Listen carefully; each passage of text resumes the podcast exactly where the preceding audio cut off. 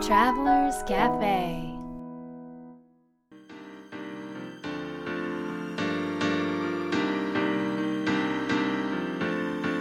ライフトラベラーズカフェへようこそ松並博です。若菜です。ナビゲーターの竹井ひろなです。世界各国で自分らしいライフスタイルを送っている素敵な方々にインタビューをし配信するライフトラベラーズカフェこのバージョンはみひろさんと若菜さんが日本に来た時に各国で旅してきた時のお土産話と皆さんからの質問に直接答えるカフェトークでお届けします。今回はどこに行かれたんですか？はい引き続きバイロンベイからなんですけど、うん。はい。あのバイロンでなんかすごく僕はちょっと、まあ、チャレンジというかあのお試しをしてすごく良かったあ自分自分事なんですけど良かったことがあってそれをお伝えしたいなと思っていて、あのこのライフトラベラーズカフェでも前出ていただいたあのドマカフェの高幸さんという方がいらっしゃいまして、えーその方と、まあ、話をしていてなんか今後どんなことやっていきたいかなっていう話まあまあなるじゃないですか。でその時にじゃあちょっとさせてほしいことがあるんですけどって僕お願いをして30分間未来質問をするので答え続けてくださいって言ったんですよ。要は10年後、えーどんなことも叶っていてっていう状態で最高の状態。で答えてくださいねみたいな感じででそれを僕録画しとくんでって言って。だから例えばと今従業員は何人いるんですかとか、あの店舗は何店舗なったんですかとかでどこにあるんですかとか、えーそれはいつ始まったんですかとか全部0.2秒で答えなきゃいけないんですよ。へえでそれを30分間し続けるっていう。結構こう過酷ななんですけどね。結構経営者の方って将来こうなりたいなみたいなのずっと考えてるんですけど、はい。えーっとでもそんなに聞かれることもないじゃないですか。頭の中にぼんやりあるんだけどあの改めて聞かれるとよりそれが意識化されて、で、まあ、やってよかったねってなったんですけど僕すごく重要なのはその動画があるので、それを定期的に見直すっていう見てみるっていうことをするとあそうだそうだ俺は何店舗やるんだったなみたいな。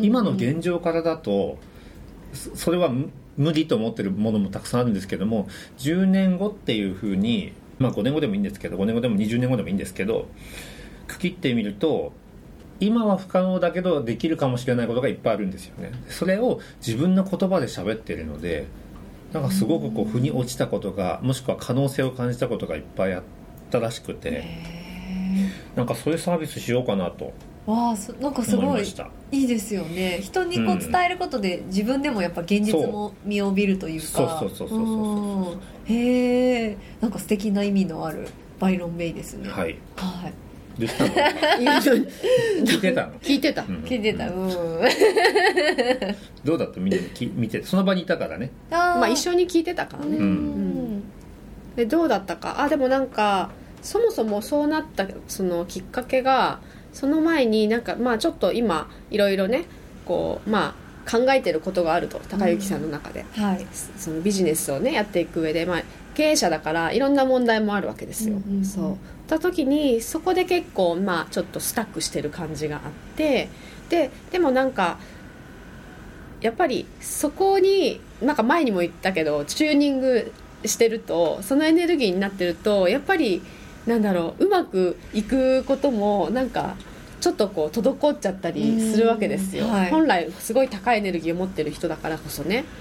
でなんかそういう話の中からやっぱり本当にやりたいことを自分のっていうところにしっかり自分を合わせて本来の自分の波動でいこうっていう話がそこでなってでそれでなんかその未来質問を通じてあの自分の本当に望んでいる姿をしっかりと言葉にしてうん。そこにもう合わせていこうみたいなところのストーリーがあったんだけどでで実際それをやった後にもうなんかその問題があんまり問題じゃなくなってる感じがすごく面白くてで状況は変わってないんだよ。だって変あー2日しか経ってないし確かにわってないけどはいでもその人のやっぱり合わせていくところが変わったから思いとか、うん、だからなんかそうやってやっぱりねなんかこう生きていきたいなって思うよね。うん。日々の中でも。うん。うん。って思った。その中でこう仕事バージョンまあ会社バージョンというかをやった後にこの若菜と2人で夫婦バージョンっていうのもやったんだよね。なんだっけ？ご夫婦ー対夫婦みたいな。へえだからこのラジオで、はい。あうんラジオあのインタビューしてるバージョンあるでしょ、はい。であれの、えー、と未来設定バージョンでええ聞くみたいな。面白い。うん。そうそう。思い出した？思い出した。思い出した。ご夫婦ご夫婦に聞くみたいな。でその時奥さんは何やったの？みたいなと。そう。でやっぱりねなんか家族って大事なんですよ、うんまあそれはもう何でもそうなんだけどその実際に関わっている人だけじゃなくってそのパートナーとかまあその子供も含めてそうなんだけど家族でやっぱり同じとこ向いてくっていうところがすごく大切でそういう意味であの、まあ、奥様にも入ってもらって、うん。一緒にちょっと答えていこうよってその方がパワフルだよねって言ってやったんだよね、うんううんんいやなんかその時の絆ももちろん、ね、うん。深まりますしその先の絆が見えるからこあー。そうそうそそうまた強固ななんか絆になりそうな。本当ね具体なんか今まではこうなかったアイディアがうん。夫婦同時に出てきたの。同じアイディアが出てきてて。あーあやっぱそれはやっていくんだろうなってちょっと思っちゃうよねやっぱり、いや今回も素敵な旅でした。はい。はい。今回あれですよね。先週ほら夢が嫌だという。話 なんかだんだんちょっと微妙に表現が変わあ違うっってますけなんだっけ？夢が嫌だってもう子供じゃない。やだやだみたいな。ななんだっけ？夢けを考えるとモヤモヤするっていう。あそれもやももやうもうちょっと聞かせてみて。え 聞かせてみて。聞かせてみてコーンフレークじゃない 夢を考えるとモヤモヤしするんですけどうん。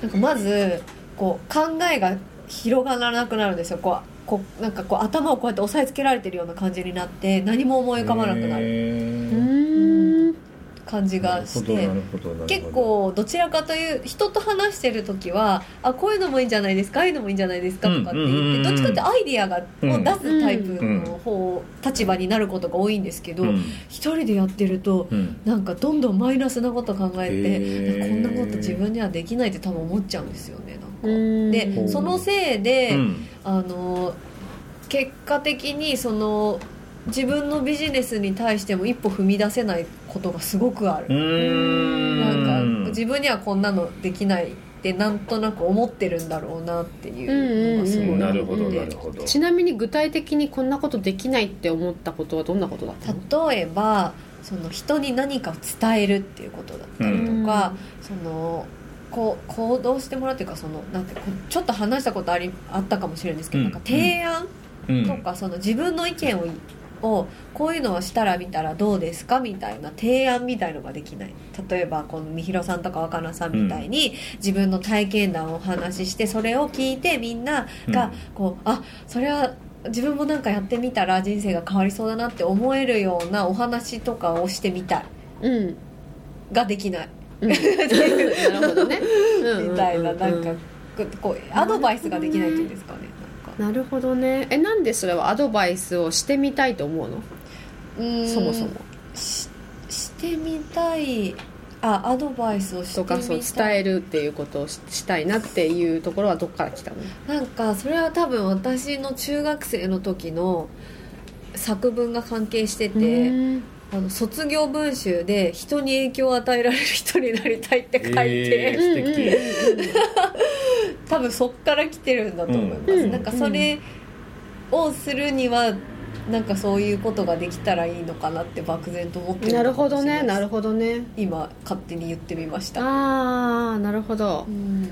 なんか人がうん。こう何かのこと物事を考えた時にキューってなる時って軸が自分にない時なんだよね。へえ。っていうのが見えてきてはい。なんか例えば相手これを言ったら相手はちょっと喜ばないなとか、これは相手に受け入れられないなっていうようなことがあったとしてだから自分のそのことを考えた時になんか自分の思いよりも相手はこう言うだろうなとか相手はこうかなみたいな軸が他人にあるうん。時にこうなんかギュッてなる、そうなん。でそう。でなんかその人に影響を与えたいっていうのはすごくいい、うん。いいじゃない、うん。でも例えばなんかその影響、まあ、人がなんかすごいそ自分の話を聞いてなんか役に立ったって思ってくれたらいいなっていうのは もう軸がもう相手にあるのわかる？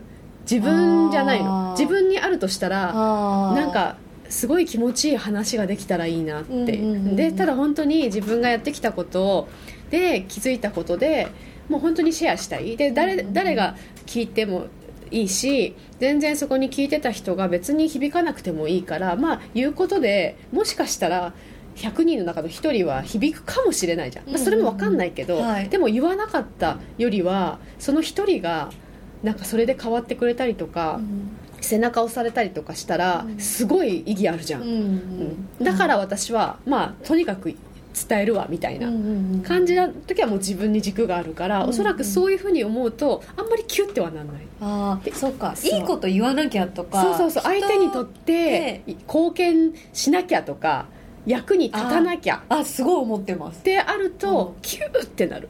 なる。でなんか喋れなくなって言葉が出なくなって。そうだよね。はい。そうなんですよ。心がこう閉じてくんだよね。相手に向いてると。そうなんですよそうそうそう。だから夢を見思った時に、例えばなんかそのみんなにこう伝えられる講演家になりたいうんっていう夢があった時に、はい。ただ本当に伝えるのが好き、うん伝えてるとめっちゃ気持ちいいし、ううんん。でなんかそこでなんとなくこうつながりができたりとかこう分かち合えるこう体験があったりするとすごい楽しいし、はい。だったら多分そこまでキュッてならないんだけど、はい自分の中でこの人たち全員にとって役に立つ話をできる講演家にならなきゃいけないって思ってない？めっちゃそう思ってます。めっちゃそう思ってます。なんかもう役に立たない話なんかしたらお金をもらう筋合いないっていう。そうだよね、うん。はい。まあ、要はもう100%もうあっち自分じゃないところに軸があるからうん。それは自分の夢じゃないから。ああそうか。っていうことかなって思ったけどどう思う？え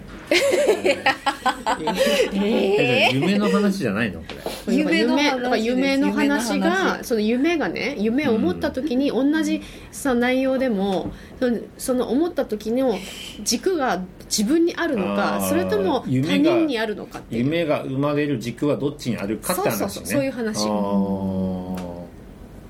うん。えじゃあ自分に軸がある夢を考えるのはあもやもやする？自分に軸がある夢って例えばどんな夢ですか？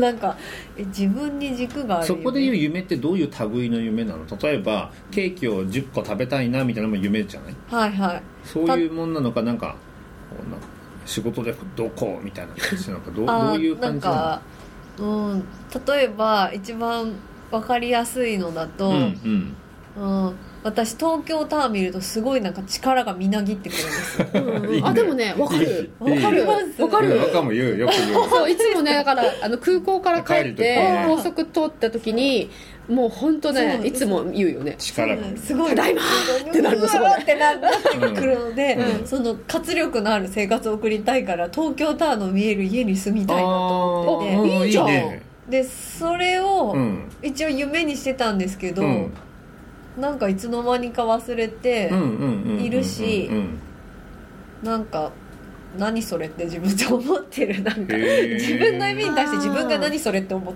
何それて。るし叶わないだろうってなんか思っちゃってるんですか？ねじゃあちょっと確認なんだけど、うんはい。今も東京タワーの見える家に住み住めるならば住みたいか絶対に住みたくないか住めるなら住みたいです、ああなるほど。うん。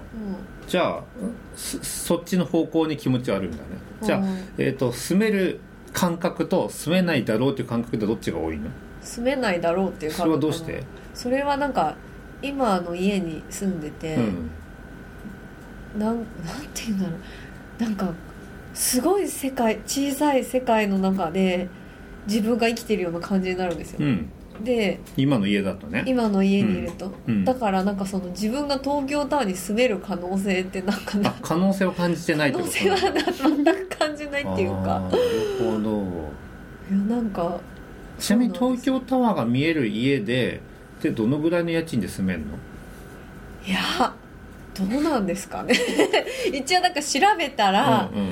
まあ、15万とか20万ぐらいあれば一応なんかその近くには住めるんですよ。ただ見える。でも近すぎると首が痛くなる そうよね。だただその多分そのちょっと離れた場所で高いところに住まないといけないんで、そうなるともうちょっと家賃が高くなって35万とか、でもそのさぐらいになあって。高いとこにいなくいなくても見える位置ってあるんだよ。そうなんですかあるある。あるある。でも変な話うちの実家から見えるんですよね東京本当見えてんじゃん実家で？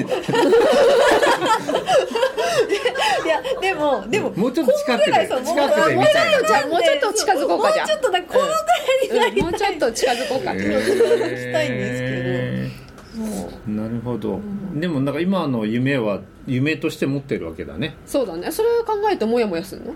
まああわよあそのそのじそれ自体を考えているとモヤモヤはしないんですけどその後から来るもどうせできないだろうなっていうのことにモヤモヤしまああーじゃあ夢にじゃななくて、うん。自分の声にイライラしてんだよ。そうだね。うん。すそうでも大体何かやろうとしたりするともうどうせできないしなとか、うん。どうせ何とかだろうなとかっていうふうな心の声が聞こえているような気がしまあでーすでさらにその夢を描けない、うん。その前向きになれない、うん。そのこんななんかモヤモヤした自分がいる人の話に誰も耳を傾けないだろうなっていう、うん。さらに追い打ちがかかってみた。いなるほどなるね。ほどね、まあ、じゃあこの次は来週に。いやいやいやいやいやいやいや引っ張りすぎもう皆さん全然聞きたくないと思う。いやいやでもでもいやでも大事なの。こういう状況の人は多分とっても多いと思うとっても多いよ。本当ですか？とっても多い。いやでも巷でみんな言うじゃないですか。なんてなんか夢が大事だとか、まあ、この間もなんかそんな話しましたけど、ダメだバイクぶつかってバイクに頭ぶつけちゃったぐらい。もう本だからぶつかっちゃった。んだってもう可愛いよね。広田さんにいる。そのさ周りにいるいや夢は大事だって言うけど、うんいやむ言ってる人もいるけどその中で広野さんみたいにいやどうせ無理だよねって思ってる人は結構いると思う。でもどうせダメだよねって言ってる人も嫌な嫌なんですよ。あそうでしょ？で、うん。そう言ってる人が多いけどみんなもうそれをどうにかしたいとも思ってるわけ。だあからそれを解決するには今の話がとてもねいやいやそうとてもいいと思ううん、まあでも、まあ、今週中ぐらいが多分。今週中あと3分ぐらいですからあと3分。どうしようか。いやどうどうなんでしょうねなんか。どう要は口癖がどう言葉にしてない口癖がどうせできないなっていうそうのがあ心のるんだよね中での口癖が。口癖がね。あそれはでもイライラするじゃん？イライラしますし、なんか自分過小評価ししそうだよね。してるしでも過大評価もできないしみたいななんかあどっちにじゃあかあの白か黒かだよね。どっちかっていうとね。そうそうそうなんですよ。そう。なっちゃいますででも世の中にはもう本当に多彩な色がいっぱいあるっていうことをまず知った上で 美しい色がいっぱいあるからね、うん、知った上ででもなんかそこも自分で選べるところなのね、うん。で今まではそうやって自分なんてどうせできないしって言った方がもしかしたら自分を守れる何かがあったからうん。それをやってきたのかもしれない、あー。でいつも自分から出てくる声ってなんかそれがねあんまりいい声じゃなかったとしてもあの大体自己防衛なあのー。自分をプロテクトするために起こされてる声だったりするからだからそれはさ、まあ、自分を守ったり自分のためにまあ、言われてる声っていうのは受け取った上ででもその後どういう声を自分の中で発するかっていうのはやっぱり自分で選べるからうん。そこは選んでいかなきゃいけなくって。でも今までの通りにさ言った方がイライラするし気分は悪いけど楽なわけ、あー人間。はい。変わるってちょっと怖いです、うん。そう。でか自分で選べるんだけど選ぶのもちょっとやっぱりさ最初は面倒くさいじゃん、うん。そう、うんだけどでもそれをしていける力を持たされてるし、うん。力を持たされてる人はそれを活用していかないと、まずね他人に貢献するとか言えないわけ。うんうんうんまずうんうん。でだからそその力をまずはちゃんと自分の中で活用していくっていうことはある意味人としての生きる責任の一つだと私は思っていて、だからじゃあイライラすると。じゃあ全然気分良くないからじゃあ自分が今まあ最高の気分にならなくても少しでもちょっと楽な気持ちになれるとかちょっとなんか優しい気持ちになれるとか気持ちいい気持ちになれるとかっていう声はどんな声を言われたら、まあ、自分からじゃなくても誰かからでもいいから言われたらどうそういうふうになれると思う？えー、えー、なんでしょうね、うん。ええっとえっとなんでしょう。じゃあ東京タワーにすを見える家に住むっていう夢があった時に、なんて例えばうちらが言ったら、うんうん。あの気持ちが少し楽になったりする、ううん。んうん。えなんだろう。でできるんじゃないって、うんうん。できるんじゃない？仕草好きで。ねジェスチャー好きで。できるんじゃなでい、きるんじゃもうなんかそのうんとなんかこうなんてなんていう言葉にしていいか分かんないですけど、こううん。内面をうん。なんかこう大丈夫って言ってほしい。うん。ななんて言うんですかなんかこうダメなとこもあるけどなんかそれも大丈夫って言ってほしい、うん。全部大丈夫って言ってほしあいいじゃんいいじゃん、うん。それを言えばいいの自分に。あ。思えなくてもいいから言えばいいのよ大丈夫よって。そうそうそう、うん。だからそのそそれをえ選ぶっていうのねその自分に対する言葉を選んでいくっていうことは、うん。自分人間はできることで、うんうん本当はしなきゃいけないこと。へえで そうなんだ。そうそうそう。でじゃあどんな言葉を選ぶかっていうのはどんな気分になりたいかっていうことなんだけど、まあイライラしたかったら別にさイライラする言葉を選べばいいわけ逆にねでもその方が楽な人もいるから、うん、そこにいたい人もいるからね、うん。それは別にそれを選べばいいけど、うん。そうじゃなかったりするわけじゃない、はい。そうした時に自分がなんか楽になる言葉は何かなっていうことをまず探すわけ、うん、でそれが思い自分のことで思い浮かばなかったら例えば同じことを自分の親友とか友達が言ってた時にうん。自分は何て言うかなとかさ、ああなるほど。そうそうそうそう。っていうことをやると多分こう出てくるじゃん言葉が。はい、はい。でこれを言われたらなんかすごく力がうんこう出てくるなとか、うんなんかすごいホッとできるなとか、うんうんうんっていう言葉をもう自分に何度もかけていくっていうかけることを選ぶの。だからこの「この野郎」とか自分なんかもう絶対できないっていう言葉がもう何か思うたびに来るでしょ？うん。だからこれは何回も来ていいわけ。うんうんでもちゃんと来た後にその後自分で選んでいく。うん。自分がイライラしない言葉を選んでいくっていうそしてその言葉をただかけるっていうのを繰り返していくと自然とこれができるようになる。その前のこそのねイライラするような言葉を発してったのも結局自分がこう生きていく過程で何度も言うようにしてうん。できるようになったことだから。っていう感じかな。じゃあ自分を褒めるノートが必要ですね。あそうだね。この間イカちゃんノート作らせたの イカちゃんイカちゃんーノートの説明どうぞ。ト イカちゃんノートはあのムカついたこととか怒ったことをそのままノートにぶちまけるっていう いやでもこれがすごいんですよ。えどうだったの？の？どうなったの？あいやそれまずそのストーリーを。うん。なんかすごいさ、うん。うん。そのあそうそう。毎回ねこの収録するときにひろなさんの話がすっごい私たち面白くって、うん。もうよく聞いてるわけ。悩みとかを聞いてんだけど、でその時に最近いろんな人に怒られるんですよっていう話だったよね。でなんでそううなんでなすなんでなんですかね？みたいな話からん。だよね、そうですそうです、はいはいはい。それであのそれは自分が怒ってるんじゃないって、うん。自分の中に怒りが溜まってるんだよって言われて、あなるほどと思ってそれで若菜さんにじゃあ怒りをぶちまけるノート作ったらどうってイカちゃんノート作ったらって言われて始めたんですけど、うん。それはちょっと毎日つけてるわけじゃなくてもうピーってなった時に書くんです、でそのひと絶対一つのルールが、うんうん。えっと、怒りのままで終わらせないで、うん。それをがなんで自分に起こっているのかっていうことを考えましょうっていうことを絶対のルールにしてあって、うん。でそれをやってたら、うん。なんかあの自分のことがすごい客観的にまず見れるようになったのと、うん。相手にも感情があるなっていうことに気づけて、で例えば相手が怒っててた自分がしたことに対して思うような反応が返ってこなくても相手には相手の感情があるしそれをなんだろう。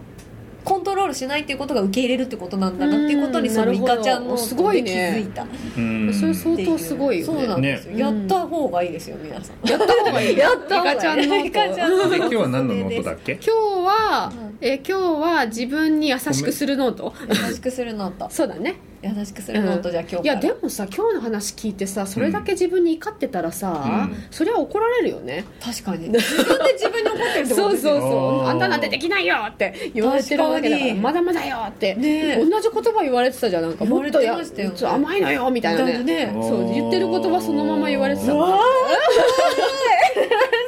へー。え一ってすごいですね。ね。面白いよね。面白いはい。それでどうするといいの？結構日野さんは。あ夢夢の夢を？話ですか？まあ、夢を、うん。あのもう一回自分の中で書くなり、うん。話す言葉にするでしょ、うん。でその後にいつもの反応するでしょ、うん。もういつもの反応はしていいわけ。どうせ。どうせあんたなって無理よっていう反応して でその後が新しいステップで、うん。じゃあだな何ちゃん何ちゃんにする？何ちゃんにします？だからタコいいよタコちゃんノートにする、うん。あの怒りじゃなくて自分がなんかこう言われてこう力が湧いてくるとか、うん。背中を押される感じがするとか、うん優しい気持ちになるとか、うん。っていう言葉を自分にかけるってあいう。なんかワクワクしちゃうなあいいへねー。ワクちゃんノートがいいんじゃない？ワクちゃんにしましょう。ワクちゃんにしよう。ワクちゃんノートにしよう。はいあじ。ゃあそうしましょう。はい。はい。解決できいやもう解決、解決。はもうなんかできそうな気がしてきました、うん、大丈夫だと思う。僕はねあれなんだよね。あの日本でさあ、まあ、ちょっと前の話なんだけど日本にいると、まあ、普通の人っていうかねわ悪い人じゃないんだけど 海外に行くと悪い人になっちゃうのね。でこれどういうことかっていうと、例えばあの海外にいるでしょ？普通にこう車に乗ったりするでしょ？おいおいみひろちょっと待てと。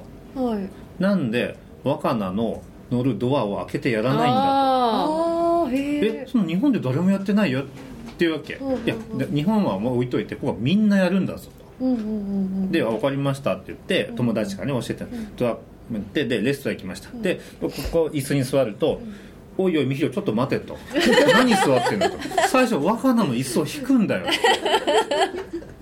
で日本って誰もやってないからいやこれはそれが当たり前なんだというわけ。でなんかねいっぱいあるわけそういう感じが。でそうするとこれが普通だから、うんうん。要は環境が変わってね、うん。それが普通だからそのようにこう立ち振る舞うわけ。はいでこれどういうことかというと環境を変えるってことなんだけどうん。環境を変えるとそれが当たり前になるっていう出来事が起こる、でうん。あー。環境っていうのは何で変わるかというと、まあ、場所とか関わる人とかで変わるんだけども例えばえっ、とじゃあ東京タワーに住みたいなって言った時にあるコミュニティだと、いやそんなの無理でしょそんなうん。今の仕事仕事もろくにやってんの？みたいな話になるわけ。はいはい。ででも例えばままた別のコミュニティだとすると東京タワーに住みたいえすいいねいつから住むの？みたいな話になるわけ、うんうんうんそうするとなんかできる感じになってくる、うん。その環境を変えるっていうのも一つのあの手段としてはありかなそうだね。うん周りにいる人との関係。まあでもね自分のそういう声掛けが変わってくると、まあ、変わってくんだけど、人も、うん。でも自らそのミヒが言ったみたいに全然違うところに身を置いてみる。うん。ことで変わることもたくさんあるよね。自然にね。うん。うん。はい。ということで今日の質問いきます。はい。どうせを手放すにはどうすればいいですか？どうせ。どうせ。どうせできないよね。どうせ無理だよねっていうねこのどうせを手放す方法はこう自分なりは何ですか？という質問ですが日野さんどうぞ。はい。どうせを手放すにはうーんとどうせどうせ自分なんてっうん。て思ってるのを手放すには。えー、わかんない。でさっきのノートを書くっていうことと、うんいいですいいですそれで。あとあじゃあそれにします。まずそれをやってみます、はい。はい、いいですお願いします、若菜さん。はい。同性って結構ずっまあ同性っていう表現じゃないけど割とやっぱり自分の自己評価とか自己肯定感は相当低く来てたからその時に、まあ、前も言ったかもしれないけど「I'm enough」っていう言葉を結構唱えるようにしててそれいろんな人に教えてるんだけどそれがすごく効果的でどうせ私なんてとか私なんてまだまだって思うじゃない？でもねもう「I'm enough」なの私は十分なんですよ。まあそれはみんなそうなんだけど、もう私は十分っていう言葉を「I'm enough」っていうことを3回唱えるっていうふうにちょっとこうおまじジンクス的に自分の中でやってるのでそのあんまり深い意味を考えずに。っていうのをやってからだいぶ楽になったからこれはなんかまたおすすめしたいですね。はいはい。以上です。みひろさんは僕は友達を作るという、まあ、そのさ環境を変えるっていうのと同じでそれがもう当たり前にできてる友達ができたらいやうん普通でしょっていう。確かにね。で考え方が変わるかなと思います、うん。なるほど。いや面白いですねライフトラベラーズカフェは世界各国から不定期でお届けするプレミアムトラベル版と今回のように日本に来た時に毎週お届けするカフェトーク版があります。皆さんからの質問もお待ちしています。次回の放送もお聞き逃しのないようにポッドキャストの購読ボタンを押してくださいね。またみひろさんと若菜さんでライフトラベラーラウンジというオンラインサロンをやっていますので検索してみてください。それでは良い週末を。Life Travelers Cafe